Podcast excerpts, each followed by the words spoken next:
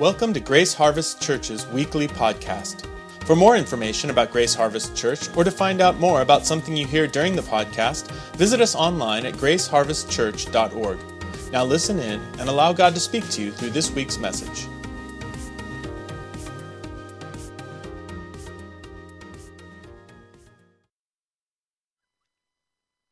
You know, I want to start by doing what I do most weeks in this series and reviewing a little bit of where we've been. I want to look at the past before we move into the present and the future.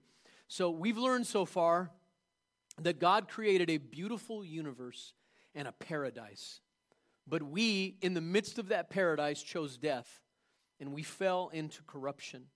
And that's what happened to planet Earth. We've been learning that we can't blame God for all the problems on this planet.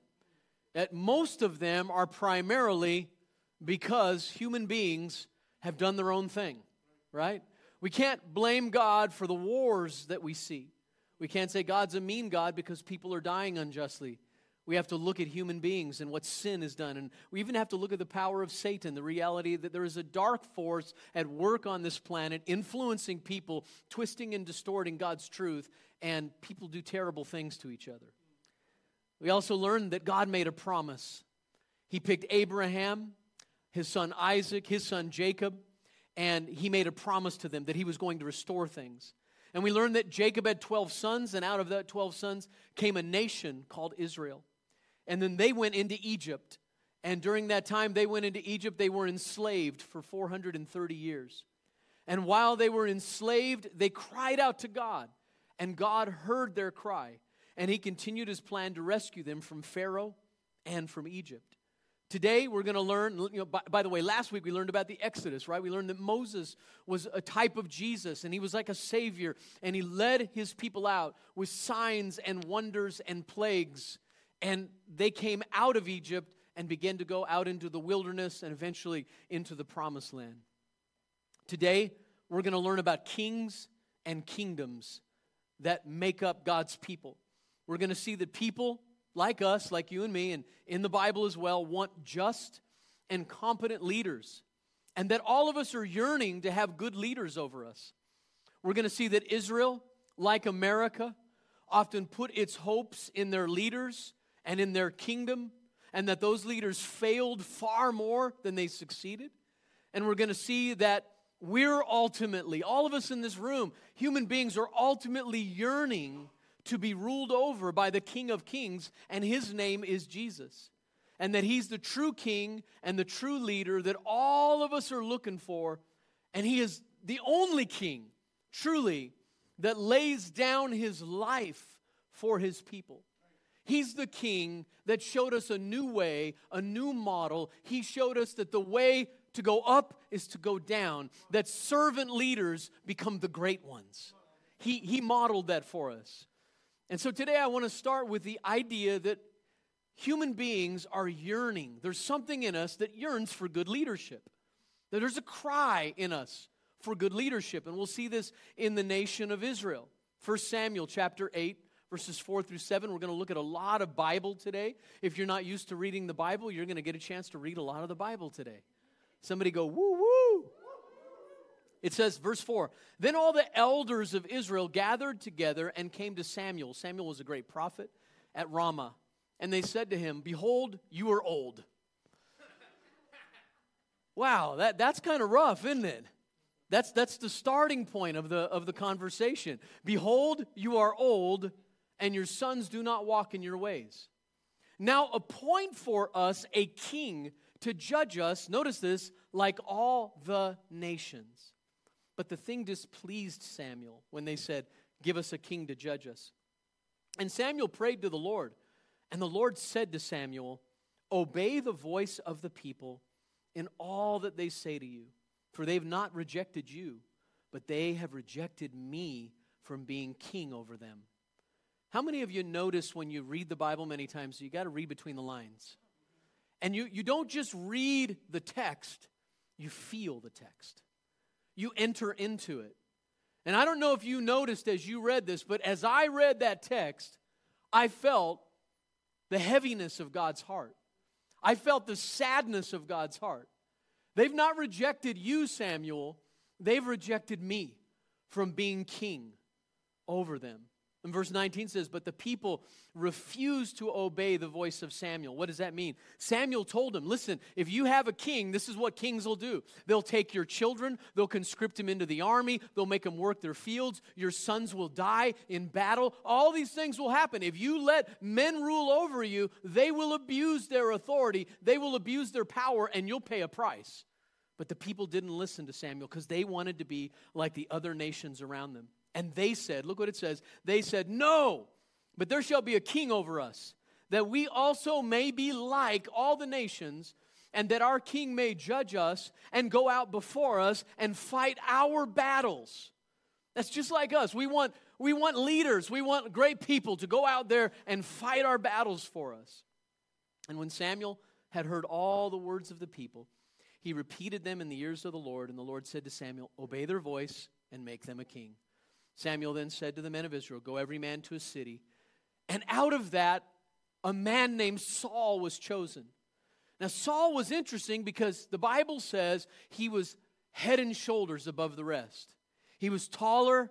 He had a kingly kind of state about him.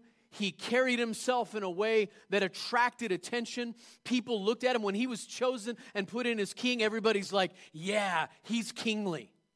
See, they were more concerned about the image of the king than they were about the character of the king. They were looking at what he looked like on the outside, and they were judging based upon that, and it got him in trouble. Now, Saul became Israel's first king, and this happened in 1050 BC, and he ruled for 40 years, and he failed miserably. He ended up losing the kingdom to David.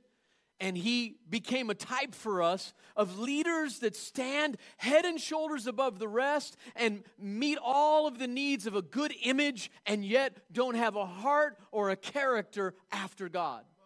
And we do that all the time in this country. And the people exchanged the rule of God for the rule of man because they wanted to be like the world around them and they wanted to be in charge of their own destiny. See, they didn't want to trust God. Israel didn't want to be governed by God himself. They wanted a king they could be proud of that the other nations could see. They wanted to have somebody that they could say, you got a good king? Look at our king. Look how tall he is. Look how stately he is. You know, one of my desires today, one of my motives today as I share this message with you is that we would stop and look at ourselves. That we would recognize that our country and our time is very similar to that country and that time. That we would recognize that there's something in all of us that wants leaders to be our heroes. And we put all of our eggs in the basket of a political party, of a leader, right? We're trusting people to make America great again. And I'm not slamming anybody. I am just simply saying that there's not a man on this planet that can make America great again. The first question we ask is, was America ever great? Right? So how do you make something great again if it necessarily wasn't great? America's a great country. I love our country. But let me just tell you this. For some people in our country, America has never been great. Right? We need to recognize that. This is across the board. We have to look at what is the history of our own nation? What is the history of our own leaders? And the reality is that we put too much trust in a party, in a candidate, in a person, and we do it in the church, we do it in leadership in corporations, we do it wherever there are people in leadership. We want them to be bigger than life, we want them to lead the way, we want them to be our heroes, and inevitably, when we put our hearts in people, when we pedestal people and we trust people to turn it around and make us great, we always end up disappointed because people inevitably fail when they're given power. That's the reality. And so God wants us to see that the real desire and the real design of God is that he would be our king. that he would rule, that he would set up his throne right here in the human will, and from the inside out rule us and reign over our lives, and that through us we would bring his kingdom into the earth. And his kingdom isn't part of a party. Let me just tell you, Jesus is not a Republican. I'm sorry, some of you right now are tripping out that I said that. And Jesus is not a Democrat. Jesus is a true independent. Right? He rules and reigns in the affairs of men. He's not beholden to any leader. And he's not on anyone's side. We get this wrong many times. We're like, you know, God's on this party's side. Or God's with this candidate. Or this person. But the reality is not whose side is God on, but are we on God's side? There's a story in the book of Joshua where Joshua comes up to the walls of Jericho, and God has told him to lead the people into Jericho to sack it, and he's assessing the walls. He comes up to the walls, and he's checking them out, and he meets a warrior there, and this warrior's great, and he comes up to the warrior, and he recognizes greatness. You know, greatness recognizes greatness, and he looks at this warrior, and he says to him, "Are you with us, or are you with them?" And I love the warrior's answer. No, rather. And then he says, I'm the captain of the Lord's hosts. That means Lord's armies. And Joshua backs up, takes his shoes off of his feet, because the theologians will tell you and scholars will tell you that what he was seeing was a pre-incarnate, an Old Testament vision of Jesus known as a Christophanes. And he backs up and he takes the sandals off of his feet and he kneels down because he recognizes that he's in the presence of the Lord. And the bottom line is basically the most important thing here, Joshua, is not if I'm for you, or not, or rather, yeah, not that I'm on your side or on their side. Are you with me? And Joshua responded rightly. The best thing to do is to recognize who's sovereign, who's king, who's Lord, and to bow. And he did. He bowed. Amen? Amen? So then Saul fails, and God raises up a new king. His name is David. He's a king after God's heart. But you know what? He's also a sinner. They're all sinners. I should say, we're all sinners, right? And here's this great man, David, and I want you to see a little bit about David. As I said, we're going to read a lot of Scripture. But 1 Samuel 13:14, when the Lord is talking to Saul, he says this, "But now your kingdom shall not continue. The Lord has sought out a man after his own heart, and the Lord has commanded him to be prince over his people, because you have not kept what the Lord commanded you."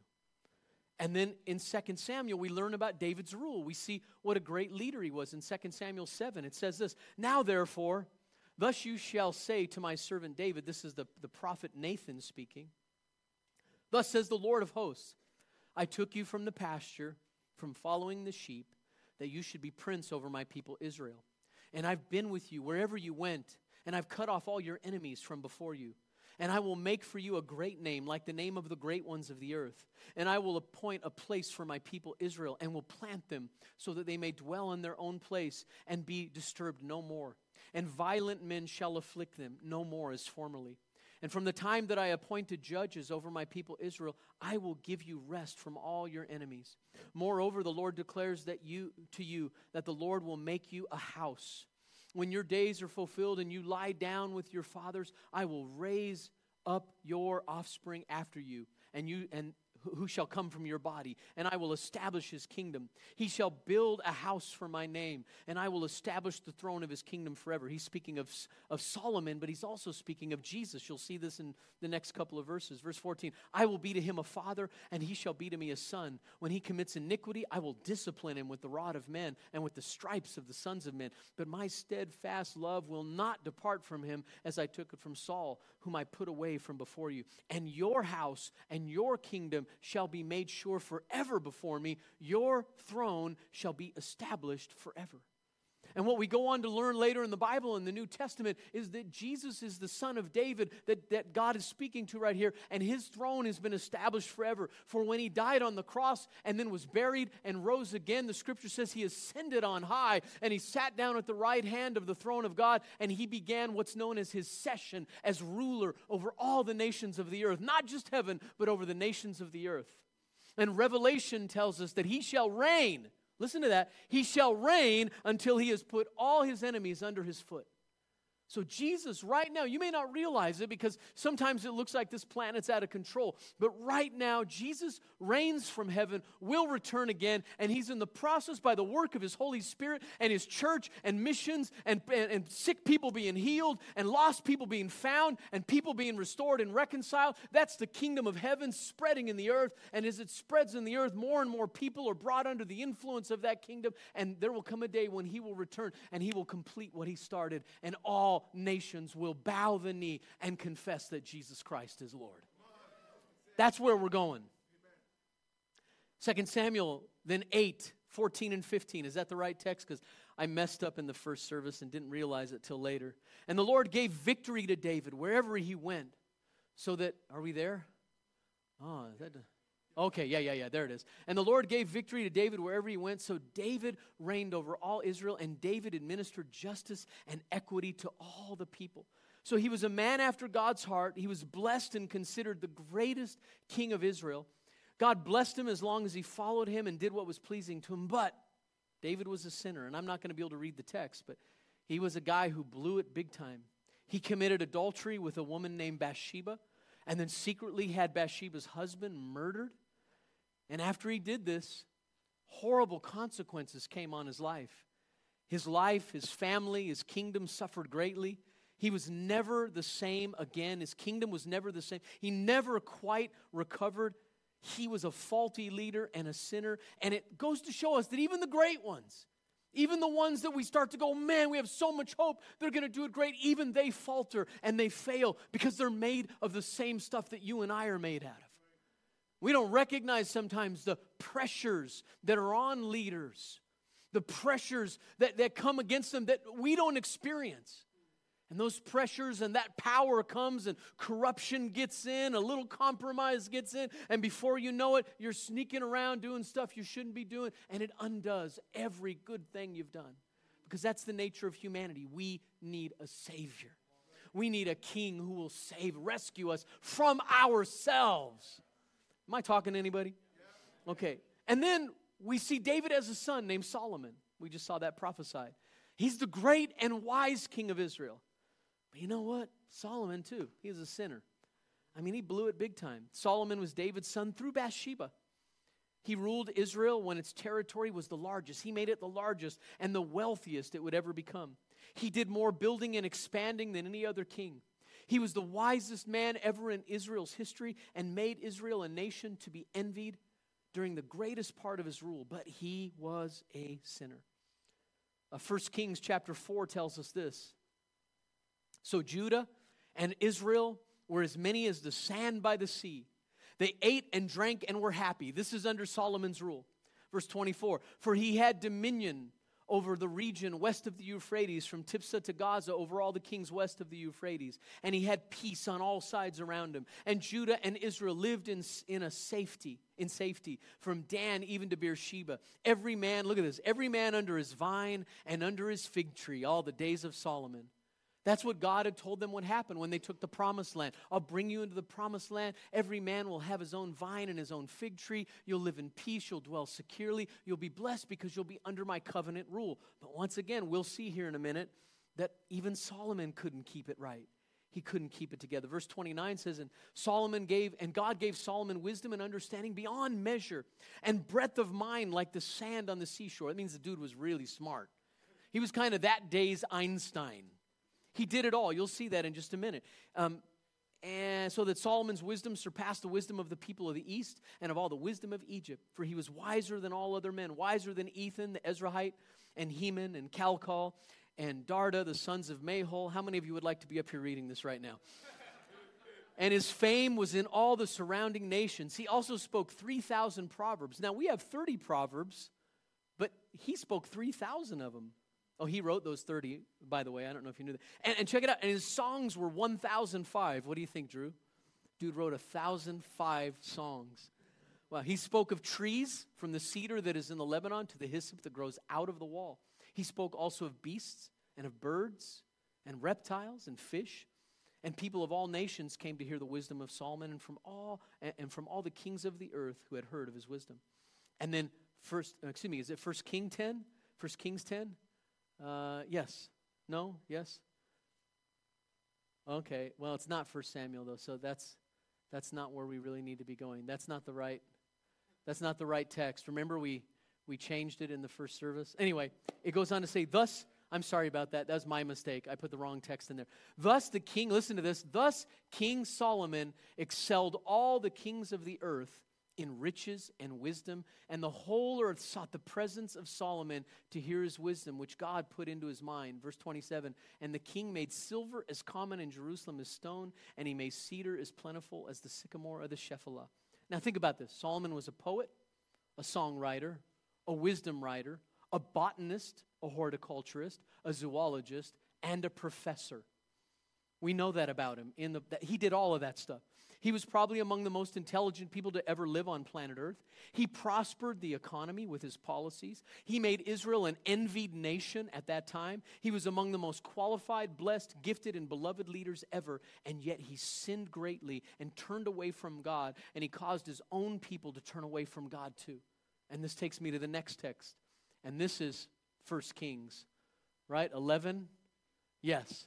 Now, King Solomon loved many foreign women, along with the daughter of Pharaoh, Moabite, Ammonite, Edomite, Sidonian, and Hittite women.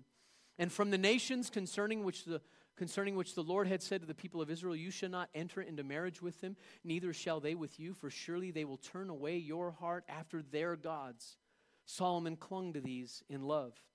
He had 700 wives who were princesses. Dude was crazy. And 300 concubines. I heard somebody say, some little girl said, did he have 300 porcupines? And look, and his wives turned away his heart. For when Solomon was old, his wives turned away his heart after other gods, and his heart was not wholly true to the Lord his God, as was the heart of David his father. And so he did for all his foreign wives, verse 8, who made offerings and sacrifice to their gods. And the Lord was angry with Solomon because his heart had turned away from the Lord, the God of Israel, who had appeared to him twice. The Lord had appeared to Solomon 2 different times, and his heart still went away from the Lord, and had commanded him concerning this thing that he should not go after other gods, but he did not keep what the Lord commanded. Now let me stop here and say a couple of things. First of all, the text is not saying women are bad. So ladies, don't be worried. That's not what it's saying. It's not saying women are bad. What it's saying is, and neither is it saying that God is against interracial marriage. Because some people take these kind of texts and say that. No, what God is against is when his people who worship him marry people who worship other gods. Because their hearts get pulled away. Or they don't worship any God at all. When they have relationships that are not equal unto the Lord, God doesn't want us marrying people or making alliances with people that don't love him. Because if you've ever seen those relationships, they don't work. I've been a pastor for a long time. I want to tell you, the number of times I've seen people over the years marry someone who's not a believer. They don't passionately love Jesus like they do. And initially, like they say the right words, right? They'll say, I love God, because they want to get you. And then they get you, and all of a sudden you're like, hey, let's go to church. Let's love Jesus together. And they're like, I ain't going to church, and I don't want you to go to church. You're crazy. And all of a sudden you have a house divided, and you have conflict. So the thing that God always warned his people about was don't intermarry with people that don't have the same passion for God, because when you do, they'll pull your heart away. And so God had told Solomon and all his people, don't marry all these foreign wives, because they'll turn your heart toward their gods and they'll pull you away. And that's what happened. So first of all, ladies, he's not saying women are bad. He's not saying the women are wonderful. But listen, there's no woman in the world that would want 700 husbands. And any man that would want 700 wives needs therapy. This dude needed some help. And 300 porcupines on top of it. That is a bad affair right there, okay? This guy was a nutcase. So here he is. Think about it. He's super smart. He can do all this stuff. He's super wealthy. He's built up Israel. It's known throughout the world. People travel all over just to come and sit at his feet. The dude is so smart, he's stupid. Right? And it just goes to show you that if your heart isn't after God, it doesn't matter how smart you are. I've known some really smart fools. I'm serious. You think about it. People that are incredibly intelligent but can't make good choices. Can't make good choices in their lives. They destroy. Their self-destruction comes in. Right? So the whole point of the story is, Solomon, what are you doing? Now think about it. God appeared to him personally 2 times, and still his heart ran after false gods. It's heartbreaking. And then we go to what happened. After that, we see that the kingdom divided. And we see divided kings and kingdoms, and we see good kings and bad kings. Look at what happens with Israel in 1 Kings 11 through 13. This is what God said to King Solomon after that. He said, "Therefore the Lord said to Solomon, since this has been your practice, and you've not kept my covenant and my statutes that I commanded you, I will surely tear the kingdom from you, and I'll give it to your servant. Yet for the sake of David your father, I'll not do it in your days, but I'll tear it out of the hand of your son. However, I will not tear away all the kingdom, but I'll give one tribe to your son." It was actually 2, because his tribe was already Judah, and he gave him one more tribe, which was Benjamin. So I'll give one tribe to your son for the sake of David my servant and for the sake of Jerusalem that I have chosen. See, David made mistakes. He committed adultery. He was a man of blood, the scripture says. He was violent, but he never turned away from God. But Solomon turned away from God and worshiped false gods, and great judgment came on his life because of it. So then what happened? Israel divided. It went through a civil war. Sound familiar?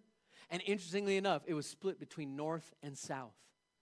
And the northern kingdom was called Israel, and the southern kingdom was called Judah. There were 10 tribes in the north and 2 tribes in the south. And here's what's sad. Israel in the north had 20 kings, and all of them were evil. Israel was established separately in 930 BC. And it lasted until 722 BC, when Assyria destroyed them. Israel as a kingdom only lasted 208 years after Solomon.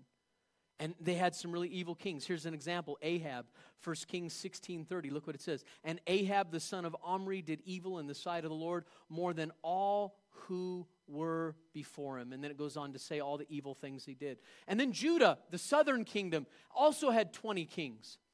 12 were evil, and 8 followed the Lord to some degree. Judah was established also in 930 BC. It lasted till 586 BC. And Babylon came in and destroyed them. Judah only lasted as a kingdom for 344 years. And we have some examples of good and bad kings here as well. Judah's bad king here, I'll give an example of, is Jehoram. Jehoram, the son of Jehoshaphat, king of Judah, began to reign. He was 32 years old when he became king, and he reigned 8 years in Jerusalem, and he walked in the way of the kings of Israel, as the house of Ahab had done, for the daughter of Ahab was his wife, and he did what was evil in the sight of the Lord. And then Josiah, then you have these shining stars that showed up every once in a while. Josiah was 8 years old when he began to reign. Can you imagine that? An 8-year-old ruler? Yeah, think about that. That's scary, isn't it?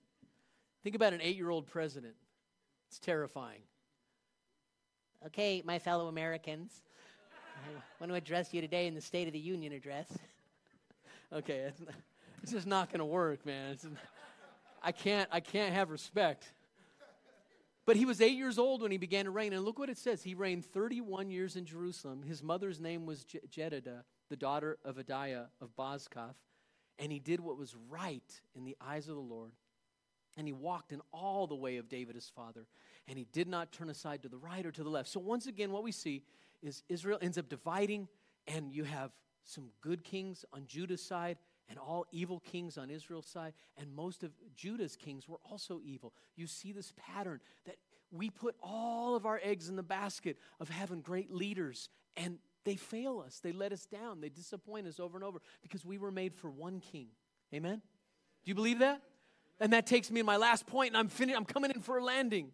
The king that we're looking for is not a sinner like David or Solomon. He's not evil like the kings of Israel. He's not evil like most of the kings of Judah. The king that we're looking for, that we're yearning for, is a savior. He's not a sinner, he's a savior. And his name is Jesus. Look what it says in Matthew 2. Now after Jesus was born in Bethlehem of Judea, in the days of Herod the king, behold, wise men from the east came to Jerusalem, saying, where is he who's been born King of the Jews? For we saw his star when it rose, and we have come to worship him. And you, O Bethlehem, in the land of Judah, are by no means least among the rulers of Judah, for from you shall come a ruler who will shepherd my people Israel.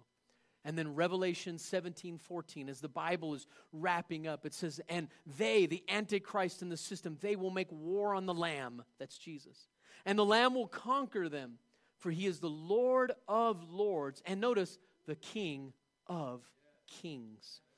And those with him are called and chosen and faithful.